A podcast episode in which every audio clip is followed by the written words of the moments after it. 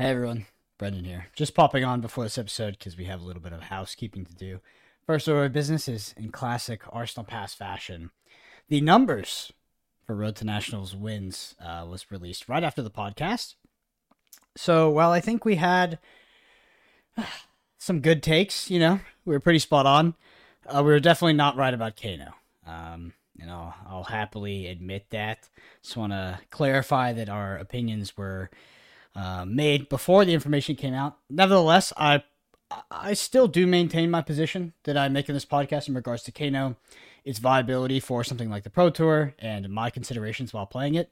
Uh, that being said, the performance it had in the in the most recent Road to Nationals weekend was uh, unprecedented, especially considering it's not really week one. Week one Kano is like this, you know, it's kind of it's kind of cliche, right? Like Week one, Kano can show up, spike a few tournaments. Well, that already happened. Uh, Majin Bay made it to second tournament. Everybody had Kano on the radar. Nevertheless, uh, Kano takes down 12, I think it was. 12 Road to Nationals, the most out of any hero.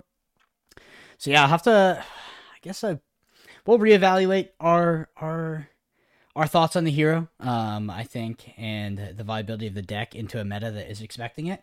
Um, and yeah, sometimes it just be it just it just is like that. But I wanted to give you guys a heads up before you you went into the podcast. Anyway, one other thing, I do want to mention this episode is sponsored by our friends at Magnolia Gaming, um, and they were nice enough to write out some copy for us. And I could I could have read it out for you. I could have told you that they're your one stop shop for all things flesh and blood. If you're looking for booster boxes, anything in lead up to the Pro Tour, you can check out magnoliagames.com. They've got cold foils, gold foils, everything you need. And also at almost every single event.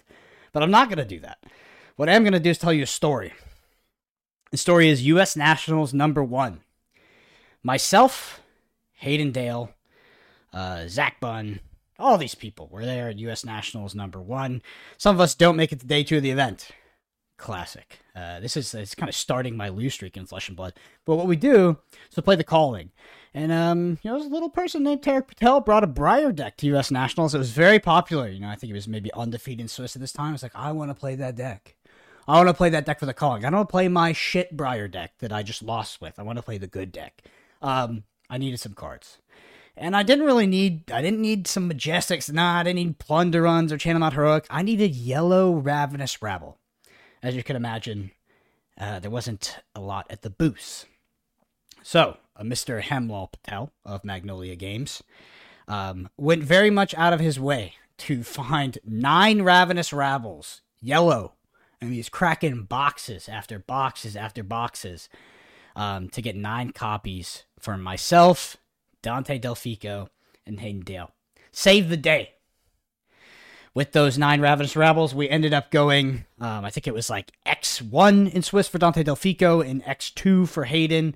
Um, and I either went X2 losing earlier than Hayden or ultimately went X3. I think I may have lost the last round as well once I died for top eight in the round before that. But we almost all three of us top eighted. Almost all three of us, which was pretty crazy. Um, it's all thanks to those Ravenous Rabbles. So yeah, big shout out to Magnolia Games for sponsoring this video. Shout out to Hemlaw for helping us out at US Nationals. And yeah, thank you all so much for listening to the episode. Thanks for listening to the rant, the story. I hope you enjoy this episode. And don't forget to use code ArsenalPass10 when checking out at Magnolia Games to let them know that you came from the podcast. You're listening to Arsenal Pass, a flesh and blood podcast for players by players. And all about strategy, leveling up, and the latest news in the world of Rathe. Welcome to Arsenal Pass. Hello, everyone, welcome back to Arsenal Pass, episode 150. Hayden Dale here with Brendan Patrick. As always, Road to Nationals week one is in the books. Brendan, I don't know, what have you been hearing out there about Road to Nationals? I don't know. I heard some good things in regards to. I recently saw Ethnic Smoke post that Kassai was giving him Iyslander vibes. So I was like, okay, there's hope. there's hope in this format. Um, Kassai's like that one deck on my radar that I haven't put uh, very much effort into testing that I actually have faith in. Most of the other stuff, it's like, okay, I mean, somebody said this is good, but I really don't see it. Kassai, Kassai, I have, I have hopes in uh, right now. Um, other than that, uh, yeah, mostly been sick to be honest. I was down in Austin for the marathon this past weekend, but I didn't run. Uh, so yeah, no road to nationals for me. What about yourself? Uh, I've been away, so I've been traveling. So you can see beautiful hotel room behind me. If you're on the video platform, traveling this week for work. Last week I was back home in New Zealand for uh, a friend's engagement party. So no, no, no road to nationals for me this weekend. I'm kicking off my road to nationals this coming weekend with a draft road to nationals and then a class constructed road to nationals. I mean, we're going to talk a little bit about kind of what we've been hearing and seeing so far, but it looks like a pretty interesting metagame. It looks, I mean, week one of Road to Nationals often, or even Pro Quest season, when we a new set drops, we often see this kind of uh, what you call it, like a settling of the meta. You know, what are the top decks? I mean, Kayo was the deck to beat coming to this weekend, right? But obviously, Prism won the Battle hard in the week prior. Um, you know, yeah. especially to what Kassai. I think Kassai is a deck I've also been hearing quite a bit about as well, and, and sounds like it won a few few road to nationals over the weekend as well. Uh, I guess I just have some updates from last week because we were like, okay, we just, I'm testing Prism right after this episode, and all these other decks had queued up. Well, I tested Prism. Um, I would love to hear how that deck doesn't get dog walked by Kayo. It was pretty bad. like it was, uh, it was not close uh, at all. And we tried switching up pilots uh, on multiple people on Prism. It seems like the Prism, for me, at least in my experience, the Prism deck is, I guess, decently convoluted. So maybe we're missing something. But our experience with Prism was that it was not good into Kayo, and I, I don't think I would pick it into a Kayo dominated field. Um, at that. Yeah, I'm not sure. I'm really not sure. Like I haven't haven't had a chance to play with Prism yet. It's not to be honest, it's not high on my radar just from a a point of what I'm interested about the deck. Um, I've heard mixed things about that that Kayo matchup. Obviously, you know, kind of the the pot the true pop account being a little bit lower maybe helps Prism. Um, but you know, you still play a lot of natural sixes in that deck uh, and you can sideboard into into yeah. more as well. So Prism also starts um, at Kano's life total with almost right. Yeah, it's that's like, the tough thing. So Prism has like these uh, these figments that can come down and reduce those six attacks or those pseudo six attacks in Kayo down to five, which can get rid of a lot of boppers. Um, and on top of that, it can play Herald of Triumph, which puts it even, minus one even more. So there are some cards that get around that, like swing big, um, that are cons- there's still poppers in every scenario, but nevertheless, like it can deal with poppers, I guess, to an extent. That being said, we're talking about Kayo here. Kayo is a deck that does a metric shit ton of damage, and that hero starts at 32 life, and it is not doing Kano level stuff. Like it's not. Period. Um, it is not doing Kano level broken stuff like with Aether Wildfire, and I think that the life total is too low for a hyper aggressive deck uh, like Kayo that can output so much damage. And at the same time, if Prism doesn't find those key pieces, like doesn't find Herald of Triumphs on like the right turn, um, I mean, he just gets popped all the time. The deck does almost nothing. Like it's not great. It's interesting you refer to Kayo as a hyper aggressive deck. That's kind of not. I don't know. It's not really my experience. I think I meant to say it can output like a lot of damage, right? Uh, if you start at 32 life, yeah, I, I mean, Cast Bones is a card.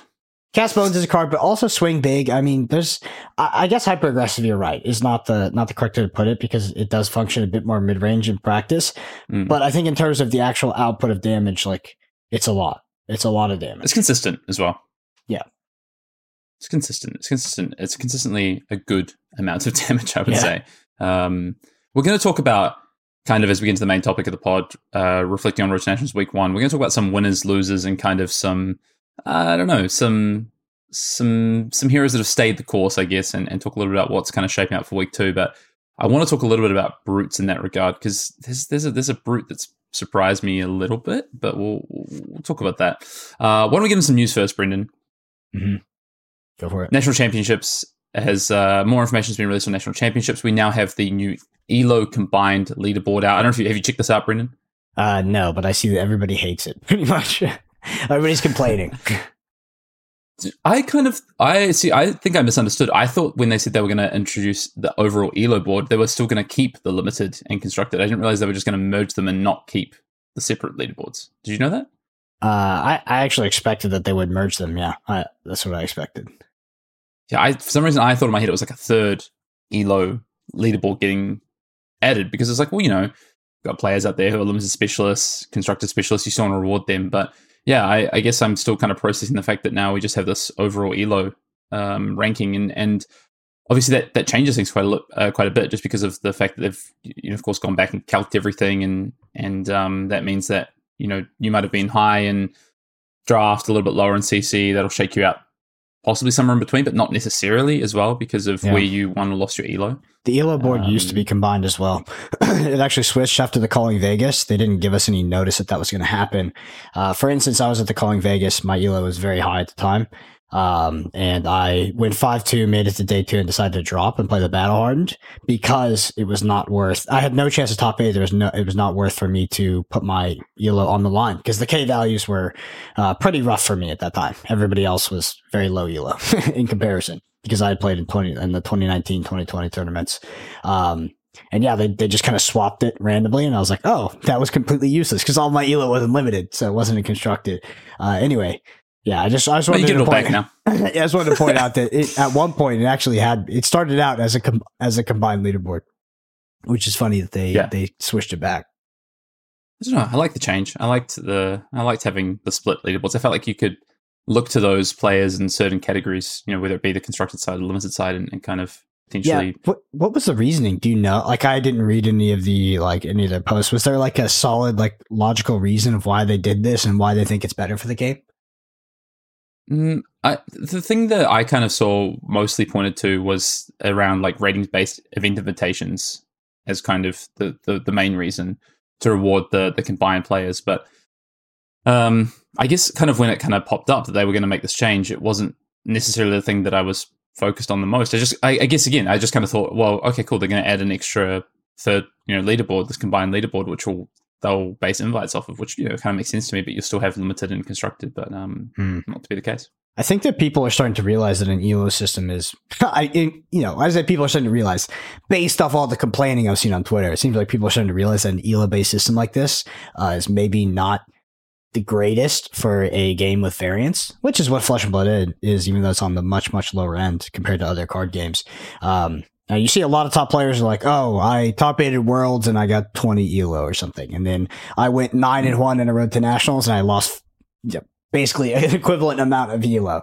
And that, that is what it leads to. Like we talked about this years ago at this point, um, where I think it was with one of the, it was either the second or third road to national season, uh, due to both of our ELOs being inflated when they added road to nationals and ProQuest as ELO events, because they didn't used to be, they used to be XP only events. Um, there was going to be, uh, we were going to be faced with decisions where it would be almost strategically uh, it would be an objectively incorrect decision to actually play these events because you would almost guaranteed lose ELO. And I think that people are encountering that same situation now. I mean, I my kind of view since then has been it, it doesn't really matter. Just play the game because the elo. I guess there is obviously invites, but if you're playing enough that your elo is high, you've probably got a bunch of invites from other things anyway. So, um, I don't know. I, I do agree though. It's not it's not a perfect system, and I think long term, you know, like I look at Magic, they use an elo system for like ten years, ten years plus, maybe even fifteen years, and they switch to like a a I guess a high tier point system based on what level of uh, event you played at that kind of led to these kind of like quote unquote pro points. But Yeah, Yeah. I thought that system was. Uh, I haven't played with it, right? I've only seen it in theory, Mm. but it looks, in my opinion, that system looks much more healthy and rewarding. But I, that's interesting. I haven't played with it, so I could be wrong. I'm sure there'll be things to, to change and come. Um, in terms of nationals and road to nationals, so if you are looking for kind of uh, your nationals and understanding how you can qualify for your nationals, especially now with these combined ELO leaderboards and how many spots are there, well, if you go and check out on um, fabtcg.com, there is a kind of article just breaking down invitations to national championships. You can see the event cap, uh, player cap for your country, just to understand, okay, where might I need to be uh, in terms of getting an invite to this nationals? Whether you're playing Road to National season, which I assume that everyone will be, uh, but also what you might need to do to get on that ELO leaderboard. I guess something else exciting, Brendan, in the works. I don't know if you saw, but Fab to South Korea. Flesh and Blood has announced that South Korea is the next region that they're entering with organized play support kicking off in March. I know just for now English language only, but of course we've seen you know the Japanese printing of of Flesh and Blood and an expansion to Asia. So I think it's super exciting. I mean, Korea's a South Korea's a pretty big market. Yeah, I think that the the biggest expansions to the game, or like the largest growths in player base, will be tied to those expansions in the re- new regions, um, at least for the soon foreseeable future. So I'm excited for it. Um, I know, just like me as as a collector, I'm excited for it as well because I don't know. Over the past year or so, it's not something we talk about on this podcast. Not something that um, is generally talked about. I think in Flesh and Blood, it's just like the the market for Flesh and Blood was definitely uh, tanking pretty hard. I think that was because COVID pushed it to unsustainable highs. But at the yeah. same time, I was like, damn, what is this gonna? are we gonna come back? Like, is this the new norm? And it does look like with you know heavy heavy hitters being sort of. I mean, heavy hitters is I think feel like it's been a long time since we've had a good flesh and blood set. Uh, it doesn't mean the other ones were terrible, but I feel like it's been a long time since it's been like that was a great set. And I think heavy hitters is potentially that. Um, and we're seeing uh, sort of a double whammy of expanding to a new region like South Korea, which you know has like these sort of uh, tertiary effects of getting, I guess, other regions in Asia excited for whenever their time is coming. But also, it's on it's coupled with um, you know a good set. Like people are getting out and playing the game, which I don't know. It's regional based, but with bright lights, like from what I heard in my region, it wasn't great in terms of like people wanting to actually get out there and play that set. Hmm. No, his has definitely done a. I think it's a great set to be launching into new markets with. So, yeah, very exciting. There's some some kickoff events. If you chance happen to be a listener in South Korea, then amazing for you. There are some kickoff events happening uh, in South Korea. You can go check those out again on the Fab TCG website. Road to Nationals kicked off this past weekend draft and CC as we talked about. Uh, if you are looking to play Road Nationals again, head to the mothership, check out where to find an event near you. As I said, I'm playing a couple this weekend. Looking forward to it. Very excited. Finally going to get to, to play some Road Nationals. Draft first up, then playing a CC. Um, and yeah, I think that's kind of everything news really, Brendan. Yeah. Should be fun.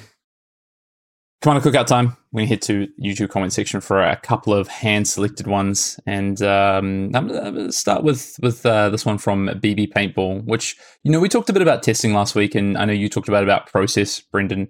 Uh, but uh, BB Paintball says, I feel like you guys are rudderless in your testing because you don't have heroes you actively enjoy besides Kano, which keeps getting disrespected. I don't know if that's a bit of a dig there. uh, since I've been in this game, I've always played at least two heroes that have different matchup pros and cons, so that I always have a viable option. I've switched to classes since then and have enjoyed the process. I started with Warrior slash Brute because of classic battles. I've since added, was it, that's a, or just as a side, that's the first person I've heard say they got into classic battles. um, I've since added Wizard and Ranger. Without Elsa, Oh, I, I think it's isolated. Right, right. I have three classes now, and I focus on trying new angles for matchups as sets and metas develop. I don't know what do you think about that comment, Brendan, in regards to what you spoke about last week around process and you're just being labeled as a Kano main, nothing else, one trick. Wow. Um, I don't know if my testing is rudderless. I wouldn't describe it as that, but there definitely is. Uh, there's not a lot of decks I actually enjoy playing. That's true. I mean, a lot of the decks I enjoy have rotated out of the format. It doesn't mean it just it, it means I'm at a point where a lot of this stuff is uh, it's just mid rangey to an extent. Um, I don't enjoy that gameplay. Doesn't mean I'm not going to play it, but yeah, the heroes that I truly enjoyed playing that I would have played just you know on a Saturday afternoon for fun with my friends, like most of those are gone. So that that, that is true. But again, like we talked about last, last week's podcast, my preparation for something like a pro tour is not rooted in passion for oh, do I love playing this deck? It's it's nothing like that. It's more of a more of a mechanical uh, mechanical thing where we're you know, we're going through a process and we're trying to find the best deck. So passion and enjoyability is pretty irrelevant to me at this point. What um I'll make a comment on in a second because I think we, we can kind of talk about our polar opposites to this this uh, testing season. But what are your what are the decks that you did enjoy playing that have rotated out? I have a feeling that from my experience, Brendan Patrick loves high powered bullshit. uh, Iyslander, um, Chane. I enjoyed OG Prism, uh, to be honest, but only in specific metas. Viserai, uh, Viserai still exists, but let's be real, that deck rotated out. um, yeah, those are the heroes that I've enjoyed. Let, that deck got banned out and then rotated out.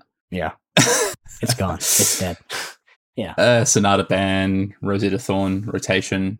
Uh, I do know what, actually, I want, we'll talk about Viserai a little bit. I, I heard some rumblings around Viserai from the weekend and not what I expected. I expected to hear things about Viserai OTK, and I did hear a little bit about that, but I also heard about Viserai just aggro, which is very, very interesting. Um, it's interesting that kind of this is what someone took from the episode last week, and I, I can understand it. I think I don't feel personally like testing has been uh, rudderless at all. I, I, think it's been pretty directive, actually. I think in terms of what we've been looking at, and and really that's personally for me like what is the best deck, what are the best uh, two decks around that. But actually, I kind of feel a little bit juxtaposed to Brendan this season, where um, majority of what I've been testing honestly is Rhinar because I think that Rhinar got a real bump in power, and uh, I'm super excited to play a hero that I have a lot of affinity for. I think in the last couple of pro tours or you know high level events, I've played decks that honestly I haven't been as excited about, and it's kind of dampened my enjoyment of the the testing process and kind of my lead up to the event. And this time I've kind of decided Brendan said to me the other day, uh, we joked and I tweeted about locking Rhinar. I'm definitely not locked on Rhinar for the PT, but I think that I'm doing my my utmost to to play that hero. Um, I think there's a couple other heroes I'm particularly interested in. One being you know Kassai, the other being Kayo, a little bit being Guardian. um, yeah. So like, yeah, all, I- I- all the real picks. it's like there's there's uh there's Rhinar and then there's like all the other decks that like everybody's considering. I feel like, right? yeah, I think people I think people are sleeping on Rhinar though. I, I think Rhinar is actually very very good and, and got some significant upgrades in this in this set um, comparative to something like Leviah, for instance, which I know people are kind of more focused on as the as the brute that got a bit of a bump. Um, but yeah, I mean, the actual hero that I'm really disappointed about, and we'll, we'll talk a little about is Dash. Actually, like I would love to. Dash is another hero that I enjoy quite a lot. That you know just doesn't feel. I don't know. Doesn't feel yeah, where I it should be right now. Well, I mean, why play Dash into this brute dominated meta? Like, what kind of edge are you gonna get? Um, I think Dash had some potential game plans that could have been good uh, into this metagame if brute if brute wasn't designed to be the class that just has a lot of item destruction. Like, it's a it's mashes it up. it's a non-zero upside of brute this you can just put a few cards in your sideboard that just absolutely dunk on um, some of these other dash builds so yeah um, i was also looking at dash uh, we tested a little bit and it's just like i can take certain archetypical versions of dash uh, that i want to play but there probably is just another hero that does it better at this point especially when we talk about tree frog it's just like uh, if i want to play fatigue deck dash is just probably not the play at this point I don't. Sorry, I don't recognize decks that aren't real. Um, Dude, those are real decks. I mean, bro, you're playing Rhinar. No, I'm not gonna dog Rhinar anymore. I'm not gonna dog Rhinar anymore. But uh, fatigue's a uh, legitimate strategy in this format. If uh, Dromai, Dromai gets hated out by Brute, but I don't think it will. I mean, people are just still gonna. It seems like from what I saw from Road to Nationals, there's a lot of Dromai out there, which uh, which is crazy. I would love to see. I would love to see this Dromai oh, you guys don't know how to play the Kano matchup. You guys don't have your deck built correctly for, or not Kano, Kayo matchup. It's just like, I think that that is just the ultimate copium at this point. Is it possible? Maybe. But do you want to play Dromai into a Kayo dominated metagame? I just, this feels like no way to me, but who knows? well, we'll talk about adapting metagames and where that might slot in. Let's go to uh, Milan Pickney five one six one. Do you think Vincent will get something great as Prism, or as great as Prism? It would be fair when you think both of them are released in the same set. I think Vincent was at much a much worse place than Prism. I'm guessing you know prior to heavy hitters. I mean, I, I, I think that's very true, right? Like, Mm. I think Prism is the objectively. I think uh, better better hero in terms of the two of them coming into this class constructed meta. Yeah. But I kind of said it. I actually, you know, I was on the Instant Speed podcast a few weeks ago, and Flake was like, "Which class needs the most work?" And I was like, "Runeblade. Runeblade needs the most support and work. Like it, it's a mess of a class. I think. I think you know, it got printed in a lot of sets. There was a lot of powerful Runeblades. LSS turned the tap off, and it, that class feels a little bit like a mess right now. Uh, a light illusionist on the other hand got a lot of you know, it's a loved class, so it did get a lot of support as well. Um, I might be misquoting, but I'm pretty sure I listened to Brian on Flake's podcast say that uh, he's pretty happy with Vincent. I'm pretty sure. Uh, I could be misquoting, but I, I think that Brian, like the designer behind, you know, I mean, he makes a lot of decisions behind these kind of heroes, is pretty happy with where Vincent is and might believe that Vincent is still in the place that, that people haven't figured it out. Interesting. So he's happy that Vincent is in the Riptide tier. I mean, that, that's fair enough. You know, we can be Yeah. happy with things that aren't perfect. It could just be currently in the Riptide tier. Um, you know, it might be a That's true. couple pieces away, but it is a convoluted deck. I don't think that decks exist anymore, especially not a deck like Vincent. So it's just like, oh, I think if you make the argument that Vincent is not currently in the metagame because players haven't figured it out, I think that's crazy. Uh, it doesn't mean there's no sort of convoluted combo decks that exist in Flesh and Blood that haven't been discovered. But if you're saying a functional Vincent deck hasn't been created because people haven't tried enough or the Flesh and Blood community hasn't gotten there yet, I don't think that's the case. I just that could have been the case years ago, but nowadays, um, I do think if Vincent is making zero impact on the metagame, it's because he's, you know, the way that it makes sense to build him is just fundamentally underpowered. Um, Yeah. I mean, look, there's a world where everyone cuts Arcane Barrier one because they feel like, oh, I'm just giving up the Kano matchup or whatever. And, you know, why play Arcane Barrier one? What's the point? And then Vincent rocks up with this kind of semi combo based build that just throws room chance at your face and plays efficient defensive cards. And you die, right? Like, Yeah. you know, there's worlds where these decks can exist. Are they Yeah. are they real worlds? I don't know. like, Maybe- maybe, maybe, maybe- not. But Maybe that's where Runeblade has been relegated to after its dominance. It's just, just a really shit wizard deck. oh, now. definitely. Yeah, it's just like they maybe they're happy with that. It's like it's just like it's it has the wizard thesis for its position in metagame. It's like will people have arcane barrier or not? But it's just way worse because it's like will people have a single instance or no? And yeah, they'll probably have a single instance because it's just printed on regular pieces of equipment these days or like functional pieces of equipment. So I think I think there's one thing I can say to to this question from um, Milan. I think it's that we are getting, you know, we've seen three years of of cycles, you know, and I think it really, really kicked off with uh, the ranger treatment, right? In terms of you know these these heroes and classes that have been maybe a little bit underserved or you know not being at the top tiers of the flesh and blood meta. Alice is coming to the party and wanting to really shake that up and and change it up, change the dynasty as, as we go. And you know, then of course we've seen Brute recently. Um, maybe even Light Illusionist a little bit coming back around. I think at some point Runeblade is going to have that time in the sun again, right? Like we're going to see cards printed. We're going to see heroes that, whether it be Vincent or it be new heroes that operate on different axes, you know, something that comes in for Viserai, then pushes Viserai across to Living Legend, for instance. So I wouldn't say that, you know, we're not going to get something. I just don't know if we're going to get something soon, and it might not be for Vincent either. That's all. Mm. Yeah. Uh, we've got a question from Viltur83. Victor slash Bravo. Bravo seems better. Uh, seems to start better, but Victor is stronger mid game. This is in reference to you know you really breaking down why you think Victor is the superior hero right now. And there was another quite uh, long comment that I know you replied to in the YouTube comments as well about kind of the math equation Yeah. that you'd pulled behind Victor and, and average card value and, and why you felt that was really strong. I don't know if you Which want to kind of it's- rehash it's- that quickly. yeah, somebody's just like why do you, why is like Victor better on the math arguments? Like because the the shield like uh, so metagame aside metagame brutes aside the shield is Yeah, basically a zero for five. Um and then you look at like a delta potentially nine value off the hero ability from drawing cards because you free roll the gold. Um that's not how it plays out. That's not how it actually is. Met- metagame is It's real etc but like that that's the thing. It's like the reply to my comment was like oh i think that they're like, oh, I see what you're talking about, but I think you're you're missing some context. And it's like, yeah, that's the point. The whole point is that you evaluate a hero based off of the mathematical value of its cards, its hero ability, its equipment, and then you add context later. So it's like filter number one. And it's like that's why I think that Victor is a almost fundamentally more powerful hero than Bravo.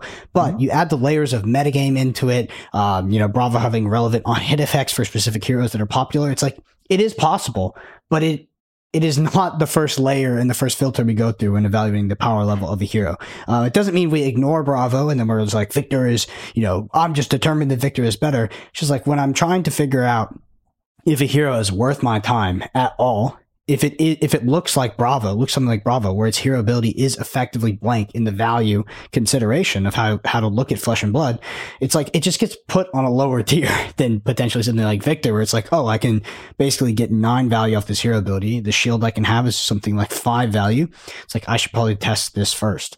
Uh, but the whole idea of value, like this, like you know, almost like Michael Hamilton school of thought, whatever you, however you want to think about it when it comes to flesh and blood, is that it is at the, it is agnostic of other factors. It, it is agnostic of metagame. It is not the end all be all of like, this is how we evaluate flesh and blood. This is how we pick all of our decks and every card that gets into our decks. But it is how we, it is the first filter we put, um, sort of in front of everything. A first card evaluation, hero evaluation, etc. And I think that while it's not hundred percent correct, it is not the end all be all. It's a great 80-20 for like to figure out if something is is worth your time or not. Yeah. It- it- I, I agree massively, by the way. And I think that's a really articulate way to put it. And I think people should, you know, they should snip that part out, save it. And uh, if they're ever questioning kind of, you know, where we start or where I I think a lot of people start when it comes to hero evaluation, it is pure value orientation of the hero. Now, that aside, obviously, as Brendan says, there's context afterwards. And, you know, I would point to something like Kano, for instance, Brendan. Yeah. I think, you know, you look at that hero ability, it's like, oh, you, you know, you pay three to draw a card. And you can, you can boil that down to value. But actually, the value, if you take it without context, that you look at that is bad. It's terrible. Everything But- about like most cards in the Kano deck, literally everything in the Kano deck is absolute dog water, except for a three card combo. And who the hell builds a deck off of a three card combo? But the thing is, is like once you go a couple layers deep, it turns out it's kind of only a two card combo because the, middle card doesn't matter. Every single card in your deck functions as the middle card. But if someone came to me and was like, hey, I have this shit underrate deck that starts at 30 life that needs a three card combo to do anything relevant, I would tell them to walk out the door. Like I would just, but you know, there's layers to it. So yeah, the, the thing is, is like, we talked about this a lot when this, uh, the Iyslander deck first hit US nationals and like really made the splash was like, if we, if we evaluated everything through this lens and it was the end all be all, there's absolutely no way we would ever find the Kano deck. And maybe that's because the Kano deck was actually bad and that we're all just brute forcing it. But I do think that context and nuance does matter. It just is, mm-hmm. it's not as significant as most people think that are newer to card games um, or evaluate through that context first. I think if you evaluate heroes and the power level of cards through um, through context and nuance first, you're going to have a much harder time than if you do look at it value in a value oriented manner manners. Yeah, and I, I think that really what it goes back to is the fact something that we've talked a lot about. We talked about with Brian as well is that consistency and kind of base level value is typically going to prevail or typically be in a better spot. And that's not meaning always, right? And, you know, it could be 80 20, like Brendan says, it could be 70 30, it could be 60 40, it could be 90 10. But I think majority of the time, like, I think it's pretty safe to say at this point and where the, the game is, is that that value piece or just pure numbers is going to get you a better outcome. Now, you know what? It's actually I think it is starting to shift, and we're seeing some decks with real power spikes start to to move. Um, you know, I look at a deck like Boltyn, right? If you took that, as you say, Brendan, at face value, that is like negative value, right? That yeah. is one of the worst value heroes. But Boltyn's pretty reasonable right now, and there's a reason for that. It's synergy, it's power level, and it's it's context of the metagame. So yeah, and what I do, so like when we have heroes like outliers like that, whether it's Boltyn or Kano, that really do not do well in this value paradigm of flesh and blood,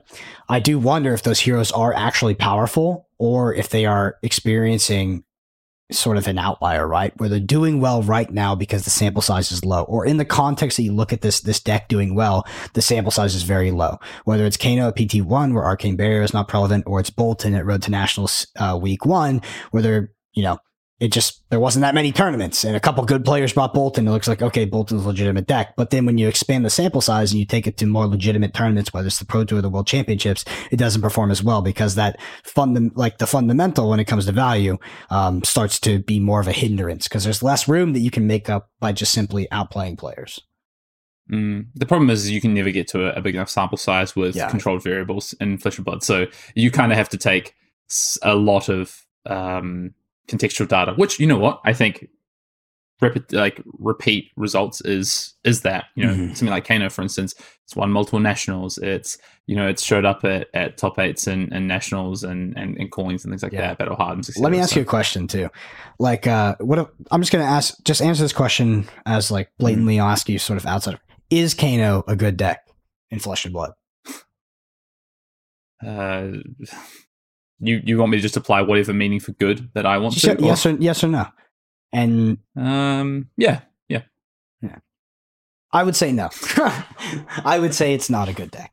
I would say it's not a good deck. I would say it's a it's. I would say for the most part, like its its performances um, and its success are outliers. Whether that's metagame context or that's people being ignorant of how the deck works, or it's just like it was it was Kano's lucky day. I think ultimately it is maybe not a good deck. That's my my theory. It's it's just powerful. Like it can just it can just win games. That's kind of thing. Like I would point to a lot of other decks that I would put below that bar yeah. of Kano first, but I think yeah. we're, we're like Boltyn. like Boltyn's a bad deck, yeah, well. but it can't it can't just win games. I don't know. That's the Lumina combo. I know that like some of the current iterations of Boltyn are not Lumina. Lumina all in. Yeah, but you can't win all the matchups without that. Anyway, let's uh let's move on. Let's talk about Road to Nationals, uh, 2024, week one. And I think the way we're going to do this, Brendan, is we're going to talk through. I kind of uh, wrote some notes out prior to the show, just based on what I've. So I went through a bit of a, a deep dive trawl on uh, X. I went to Discord. Uh, I went anecdotally through stores that have shared their data and results to try and find out.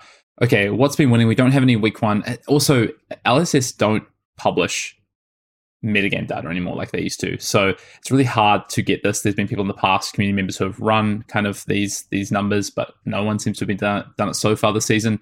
So I had to go and, and do some some personal deep dives and try and find out what I could. And basically what I've come up with, Brendan, is a list of what I think looks like the winners from week one, some, you know, the neutrals, and then the losers. And some of this is contextual as well. It's not just pure results based, like, oh, these four heroes and the winners, for instance, are the heroes that have won the most. That's not true. But maybe heroes that have overperformed, heroes that have underperformed expectations, heroes that we didn't expect at all, things like this, and things that might be shaping up to be interesting metagame picks. So I thought, let's kind of talk about it in that context. And then, you know, we'll just we'll just get the thoughts. We'll get the thoughts rolling. Yeah. Sounds good to me. Let's start with the winners from week one, and I think the first one we're going to go to is Kayo. It looks like it looks to be the best performing hero in terms of win percentage in week one in terms of uh, total rotational wins uh, taken as a percentage. It was kind of expected to be the top dog coming into week one and hasn't really disappointed. It's kind of been in a lot of top eights from what I can see. Uh, people are seeing this still as the default kind of deck to beat, and it looks like that hasn't really changed. So I would I would class Kayo really as a as a winner. Like it didn't fall, that's for sure. And It might have mm. even bumped up over the last uh, last week. In my opinion, Kayo is a legitimate S tier deck because it's really powerful. I think it's the most powerful hero in, in, the game right now, but also it doesn't have a clear counter. Like I don't know any clear counters that don't have a, atrocious metagame matchups, like atrocious. Um, and I don't think we've actually been put in that situation a lot in Flesh and Blood. But there's a deck mm. that even if the margins are lower than they have been before, like how far Kayo is ahead of what the number two deck is, its matchups and its metagame are so consistent, and I don't see there being a clear counter deck that you can bring to beat up on Kayo where you don't auto lose an insane an insane amount of other matchups. It's just like Well let's Yeah, go for it. Let's carry that on then because I think the other winner from the week was fatigue strategies. Yeah. So just anecdotally and, and from what I've seen, a lot of people showed up with fatigue strategies to counter Kayo and kind of the thought process behind this. I'd love to hear your thoughts, but kind of what what I think the thought process is, this is definitely the same thought process that I've had, that I know others kind of within our wider testing group have had, is that Kayo only has a certain amount of damage in the deck. Uh, also, you do have to discard cards to play cards. Your biggest spike turns ultimately are actually, you know, you can get into the the high twenties, but typically a cast bones turn uh, with something else, you know, is is not necessarily going to be that high, especially if you play a fatigue deck that can potentially either gain life on those off turns or can push damage uh, that has an on hit that forces the Kayo to reduce their their spike turns, and that's kind of what we saw over the weekend. So just to just to be, uh, and I'll ask kind of your thoughts, Brendan. But the decks that we saw kind of uh, doing this, um, Bravo Fatigue was was out there in a big way, obviously off the back of what we saw with uh, I think Charles play maybe the week before at a PTI event um, or Battle Hardened event in in Hartford uh, two weeks ago. Uh, we also saw Decimator Dory coming back out again, or or Axis Dory with a Fatigue plan coming back out again. You know, with things like Steelblade Shunt, etc. we saw um, Teklovossen, you know, I think at the AGE tournament, I think it was the same event that that um, uh, that Charles was at actually. Sorry, and then uh, the other kind of hero that we've seen kind of implement this, uh, I guess, a little bit to a to a degree has been has been Dash as well. So you talked about Tree Frog Dash. So I think this has kind of been the the the strategy. I'm saying Fatigue is a winner. Fatigue did pretty well this week, and you know the idea being targeting Kayo. Yeah, I mean, we tested that. Believe me. Uh, yeah, even though we haven't played Fatigue in a long time, I think I'm uh, I have a soft spot for Fatigue just because of it's sort of how I got into the game. Um, you have a soft spot for Fatigue. You yeah. hate Fatigue.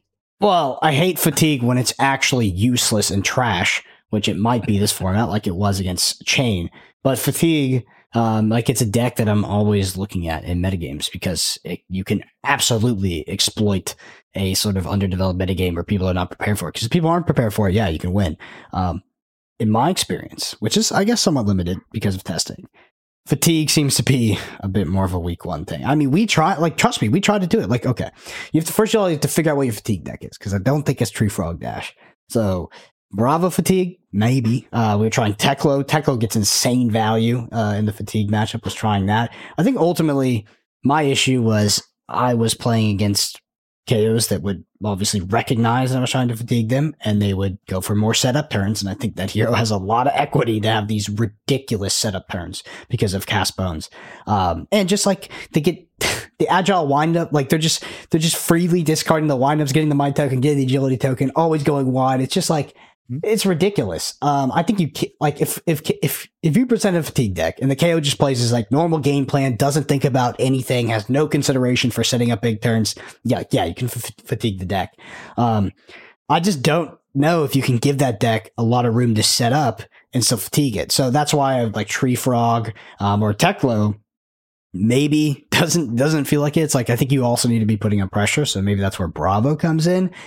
Mm-hmm. But ultimately, I would be surprised if fatigue is a strategy that can scale uh, with Kayo adapting to the metagame. And you also like, let's be real.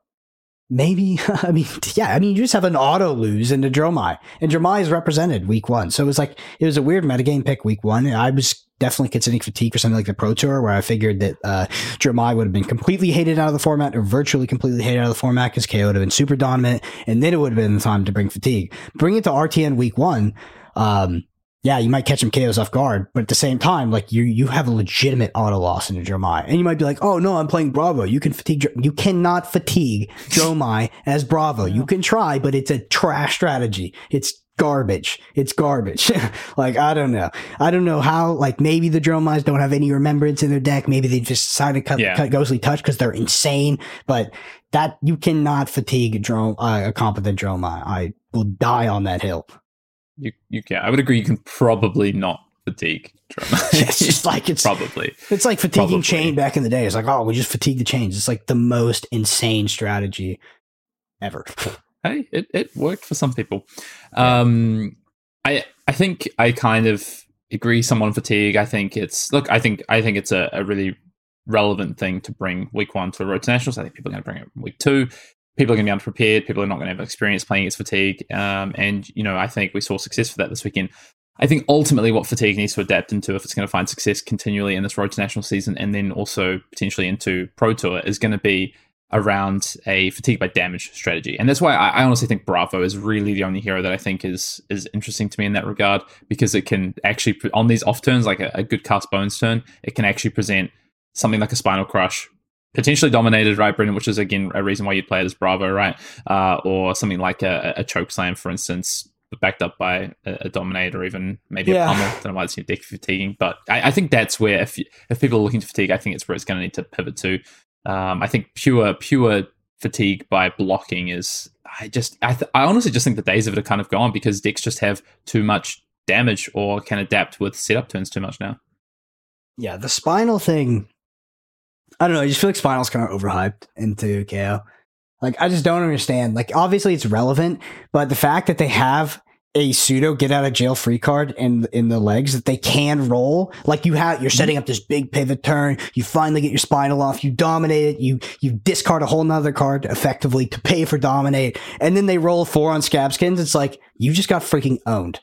like they didn't have to set that up. It's just like I I, I don't know. I just I feel like every time I've tried to use like some of these sort of effects to shut down Kayo. It's just like the fact that they have a piece of equipment that is a not guaranteed, but a chance to get out of jail for free. Um, mm-hmm. It's just I find it pretty frustrating. Um, but yeah, I've, I've been trust me, that was that was the strategy we're trying with Victor and with Bravo because fatigue by damage Bravo, like it, it is kind of the value oriented way of playing the deck. So yeah. it just it was it was not working fantastic for me.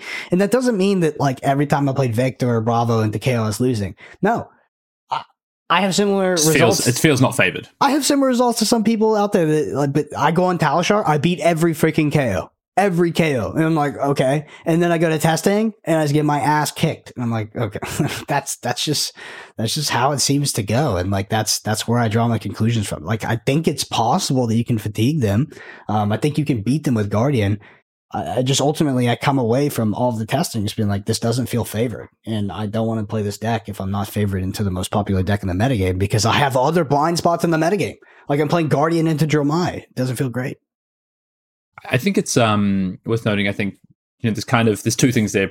You know, you're talking about these setup turns and things like that with Bravo. I think if you're looking at the fatigue by damage strategy, you're not setting those turns up. You're taking advantage of, of an off turn from Kayo yeah. to you know to throw your hand. Maybe maybe Max taking like three damage to throw a crippling or a, or a dominated spinal or whatever. But yeah, generally that kind of you're only doing that if it's free because it's taking cards and disrupting turns to then allow you to take more cards before you then pivot back into defending. So yeah, so I think kind of on the back of that fatigue, you know, I think as a winner from week one, will it continue to be a winner? We'll we'll keep an eye on it. I think the other winner off the back of that, Brendan, is Dromai. Dromai had a really good week one, and I think the reason it's a winner now it didn't necessarily win a ton of uh, road to nationals. It did top eight a reasonable amount by the looks of it, uh, but it did definitely win some. But the reason I think I'm putting in the winners category is that it was looking to be a real dog heading into week one. You know, kind of the the meta game in in Hartford, it was the, the most played or second most played hero in uh, the the Battle Harden.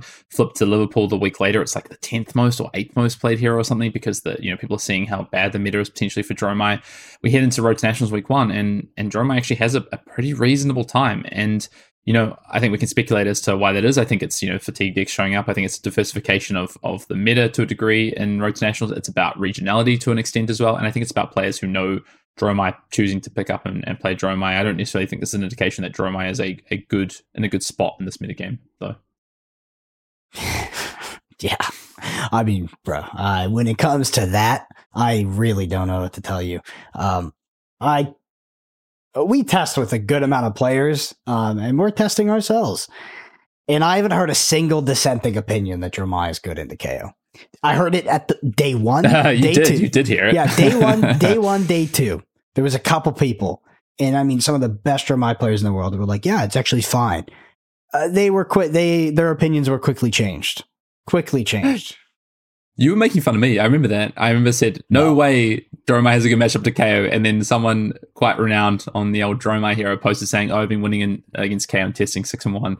And then Brendan says, and I quote Hayden Dale, Yeah, "Dromai, Dromai cannot beat Kayo." I'm gonna tag you because I need you, you fuckers, to figure it out because I'm tired of getting like the polar. oh, I thought you were trying to. No, I just I like think you I trying to say that I was wrong. I was just trying to point out somebody's freaking wrong here. Somebody Yeah. needs to figure this out because these you guys have the opposite opinion. Um, anyway, Yeah. we came around to this like it's not good. It's really bad for Dromai, basically. Look, I, I think there is there is probably ways to make it not terrible. Doesn't mean it's going to be good. But I think the thing is, where Dromai goes next is how big is Kayo in this meta? Like you talked about there not being a really clear counter yet. We're going to talk about some other decks that are shaping up as decks that have reasonable matchups into Kayo, if not good matchups into Kayo. Um, but I, and I think we're going to end on a very particular question. But what does that mean for Dromai? Is it enough that Dromai can prey on those decks and have a place in the meta? Like, you know, we always talk about level 0, 1, 2, and 3, right? Level 0 is like the best deck in the format. Level 1 is a deck that can target the best deck in, in the format, right? And level 2 is the deck that targets the deck that targets the best deck in the format, right? So, you know, potentially Dromai is level 2 deck, right? Potentially. I'm not saying it is, I'm just saying potentially it could be. Um, you know, if I just took all the results of what we're seeing so far from week one, I would think Kayo is level 0. Level 1 is potentially fatigue, fatigue by damage ores. Um, these decks that can control kind of damage output, which there's another hero I want to talk about, which maybe isn't necessarily a winner, but is maybe a neutral. Uh, and then that could mean that Dromai uh, is level two potentially. So I don't know. Yeah. One more winner. Kassai. Kassai had a pretty good week, especially off a couple of really strong performances in the Battle Hardens in Hartford and, and Liverpool and sounds like a you know reasonable number of wins for for Kassai plus some some top eights for Kassai as well. Kassai is an interesting one. I don't really know where Kassai fits into the meta. It kind of feels almost to me like it's Kayo adjacent. Like it's it's just strong in general. It has good value game plans, but I don't necessarily know like what its best matchups are and what its bad matchups are. I don't even know if it has a good Kayo matchup. Honestly, I'm hearing like mixed things about that matchup. So, but it seems like Kassai had a, a fairly good week one, all things considered. Um, considering it was kind of maybe sitting middle of the pack in terms of what people were interested in or what people were talking about, but uh, ends up having you know yeah a reasonably strong week one. Kassai's like my last uh, true blind spot spot in the metagame. Just haven't gotten around to testing it, mostly because I've been sick. Um, but yeah, so if what you said was true, which is like, oh, it's Kayo adjacent, um, you know, good power level, I would I would rather be on Kassai a, a million times more than Kayo because I know if I bring Kayo, there's a target on my back. But if I bring like this deck that's a similar power level, maybe even similar matchup spread, that's even comparable in power, I you know I think I'm much less likely to run into jack decks that are like over tech to beat me, basically. So, um, yeah, Kassai's like my last true hope in this metagame, to be honest. I mean, I heard Dorinthia is pretty good. Like, Mm. so, yeah, I've heard Dorinthia is pretty good into, K, uh, into Kayo. Um, you know, because Kayo can't just be like dumping its hand to block the whole time. Um, but I try to bring it up in a testing group, and people just won't let me unironically talk about Dorinthia. You Uh, you should you should keep pushing it. keep pushing. Yeah, I don't know. I don't really have faith in it to be honest, but uh, I just want to find a deck that's not Kayo. Um, you know, I want to get. It's like I, this meta reminds me of Pro Tour Two, uh, Lille Mhm. meta with Briar, and I want to just find a deck that's not Briar. That's it. Let's talk about the neutrals and let's start with Dorinthia. I think Dorinthia, you know, had an okay showing this week, all things considered, from what I've heard so far. I'm not sure if I haven't heard of a, a win at a Road Nationals for Dorinthia, but I have heard of multiple top eights and a lot of different builds and people specifically trying to target Kayo, whether that be with decimator builds, with um, axes builds, with, you know, uh, just typical Dawnblade builds. And I think some of those builds, okay, there's I think there's like two kind of schools of thought there from what I've seen of Dorinthia so far. It's like, yeah, kind of similar idea of being this fatigue deck that kind of just um has has too much like defensive value and can fatigue by damage in the in game. Versus these kind of decks that are like, okay, well, you don't defend that well, and I have a Dawnblade, and if I can stack counters, like I just deal the most damage, and I'm gonna do that in a way that means that you you can't beat me.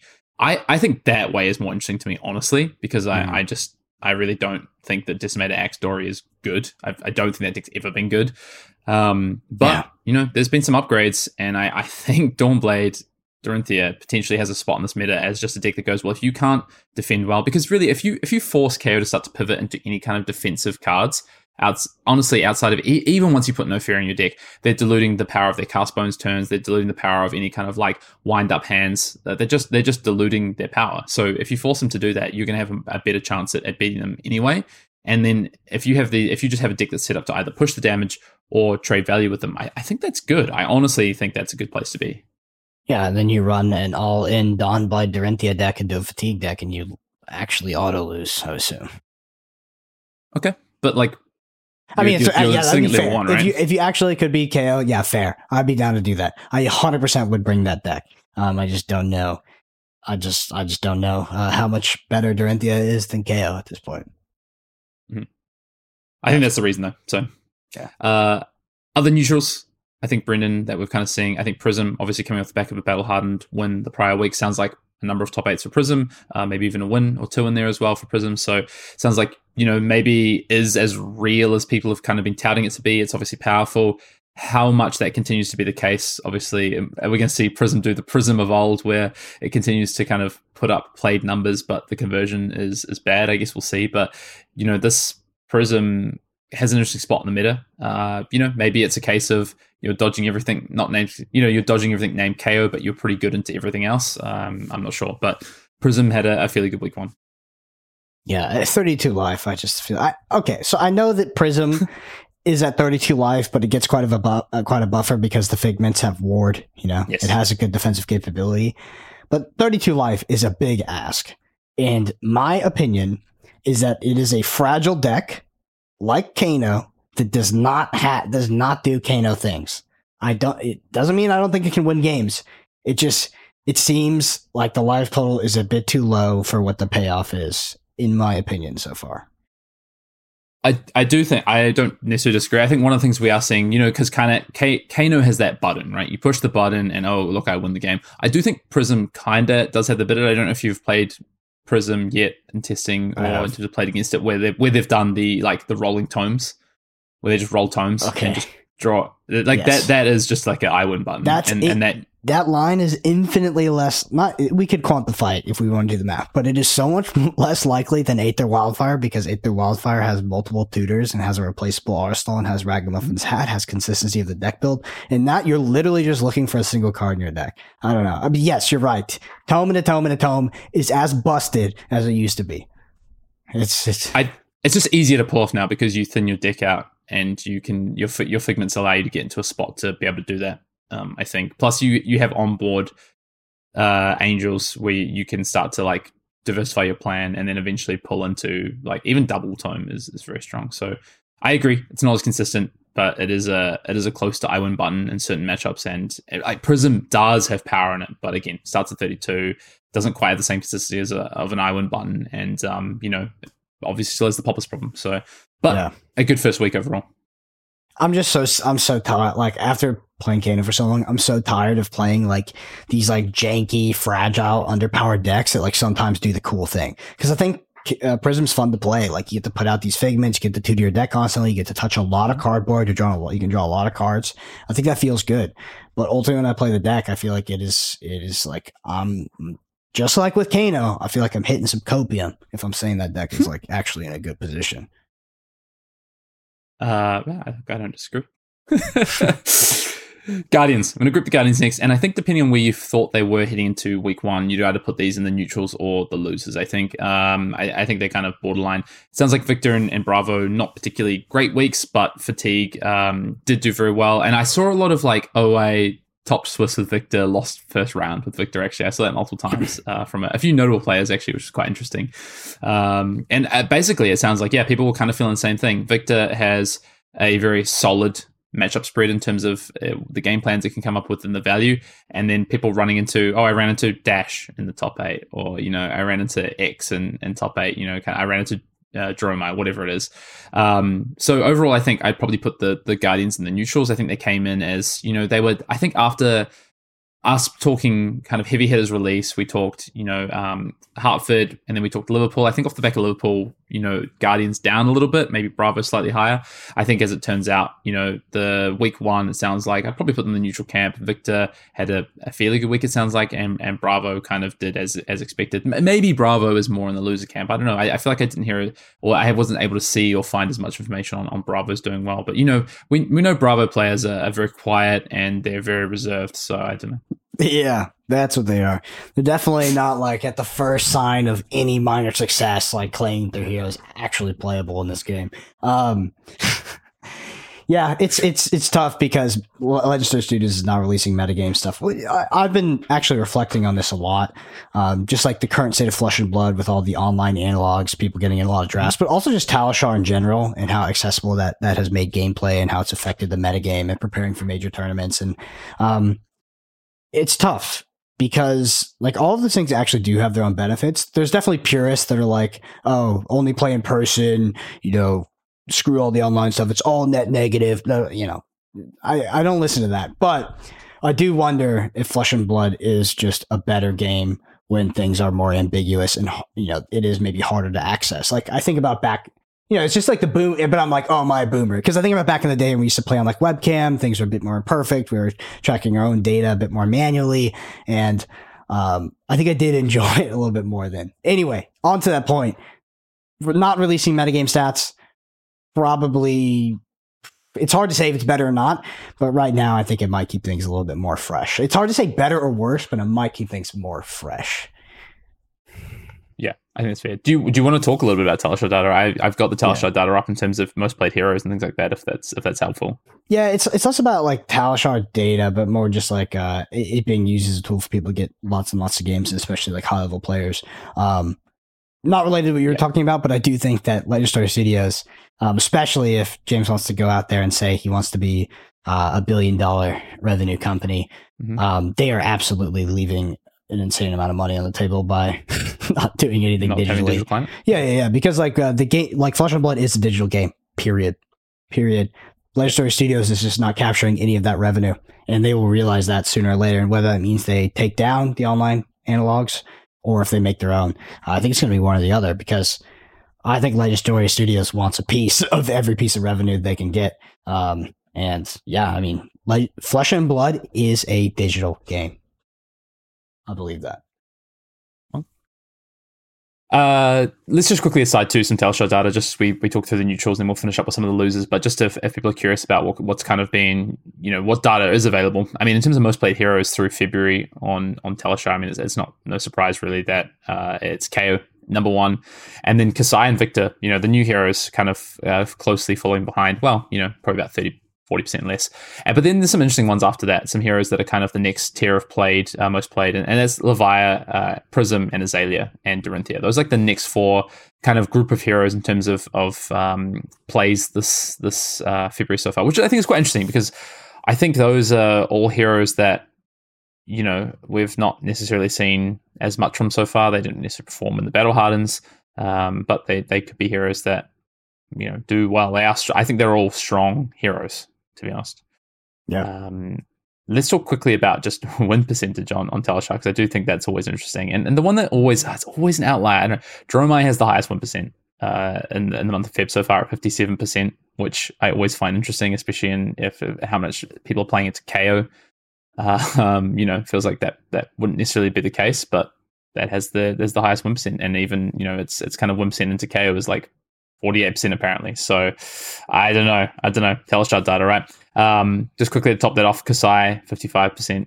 Uh, and then you've got some heroes like uh, Boltyn at 51, Victor at 54, Viserai at 51, Kano at 51, um, 53 for Dash, 52 Yeah. for, for Are those Dory. adult hero win percentages?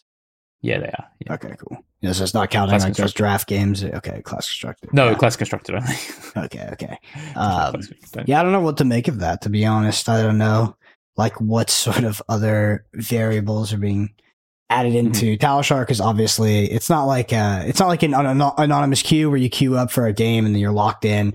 Um, like people kind of get to choose what they play against as well. Yeah. Like like if I was playing Dromai and I wanted to you know test the hero and I've already gotten my ass beaten testing if he does by Kayo, I'd probably write no Kayo um, because it's the most played deck. So there's like I don't know if those factors accumulate agree. enough to be relevant, but there probably are other things going on um, that contribute to that data.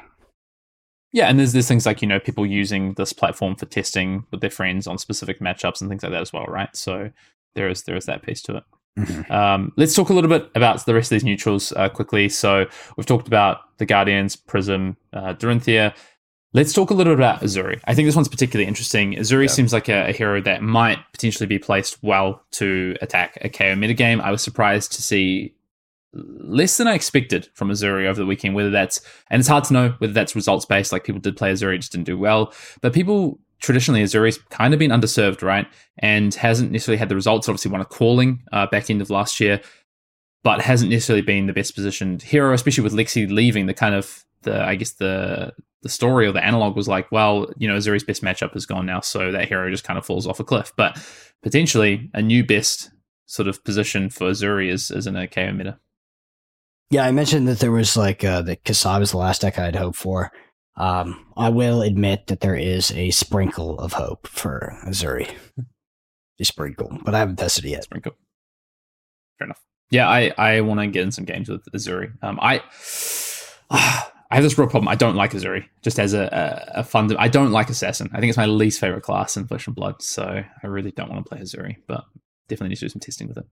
Yeah, I mean, I've been testing. Um, I've been testing a lot of things I don't like. it's just like Flesh and Blood is just a bit mid rangey right now. Um, which is like yeah, that might be fantastic for a lot of people, but I'm not a not a big mid rangey guy.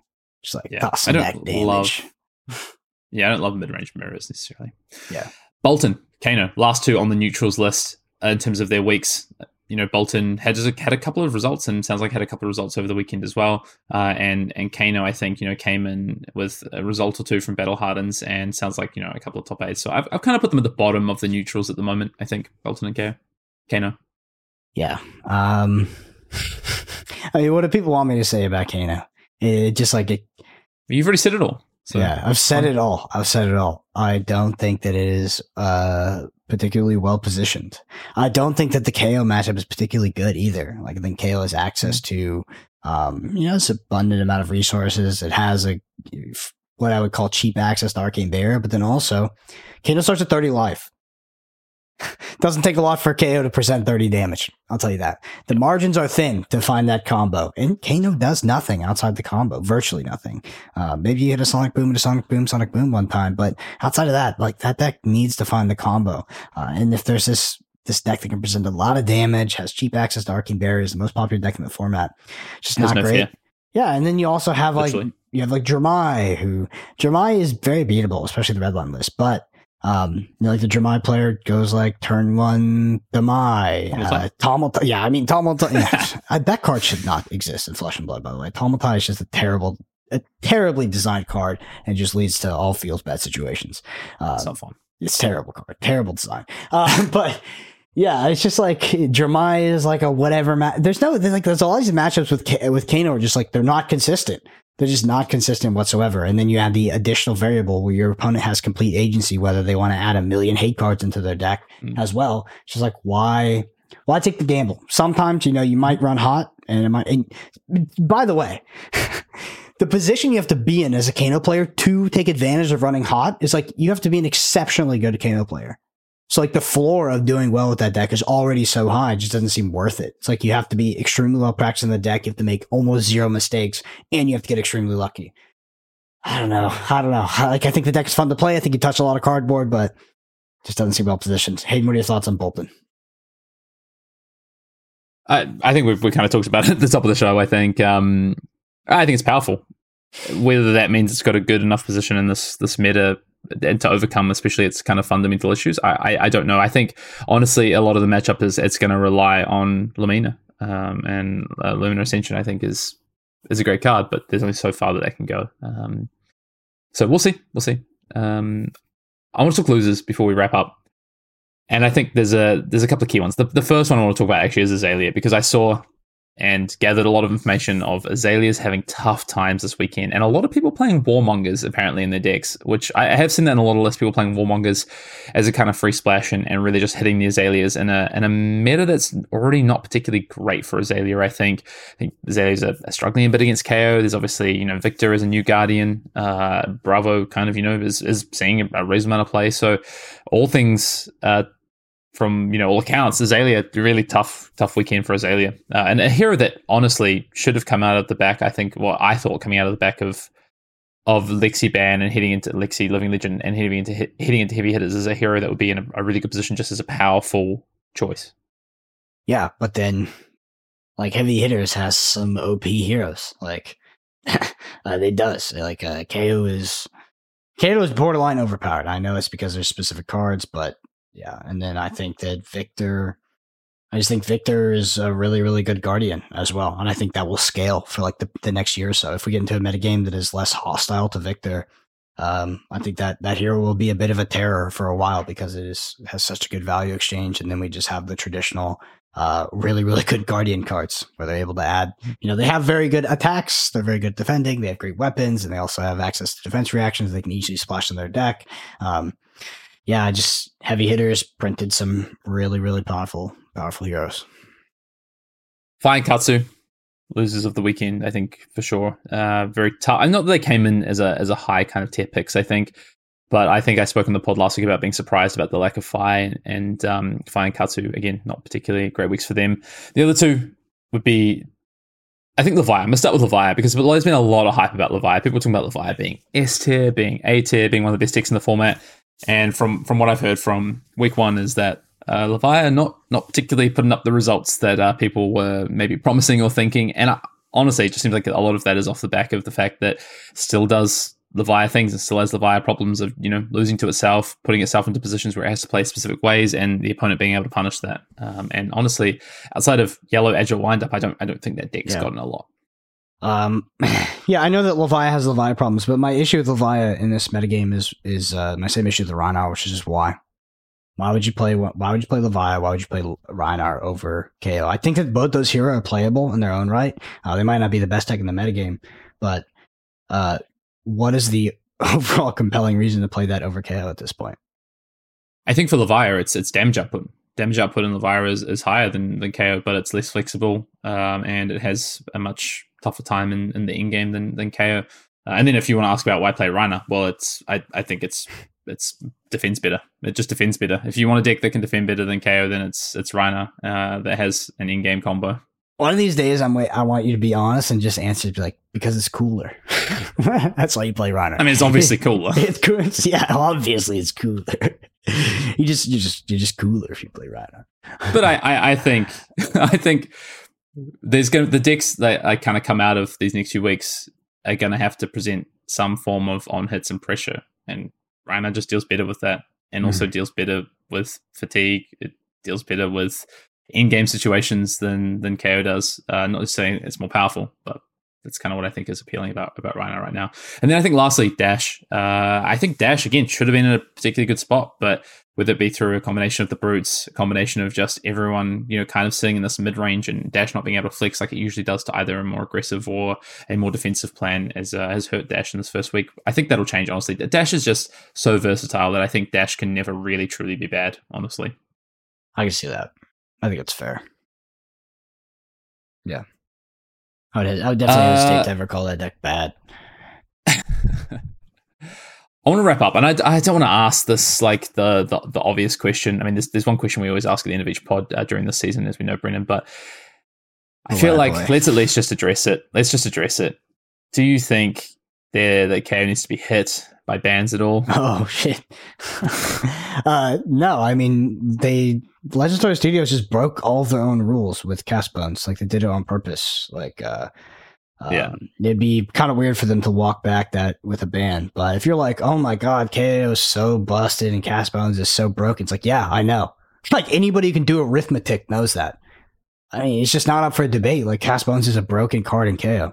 Um, I think No Fear is pretty close as well. I know it has some deck building implications, but yeah, they it's just like that's that's the point.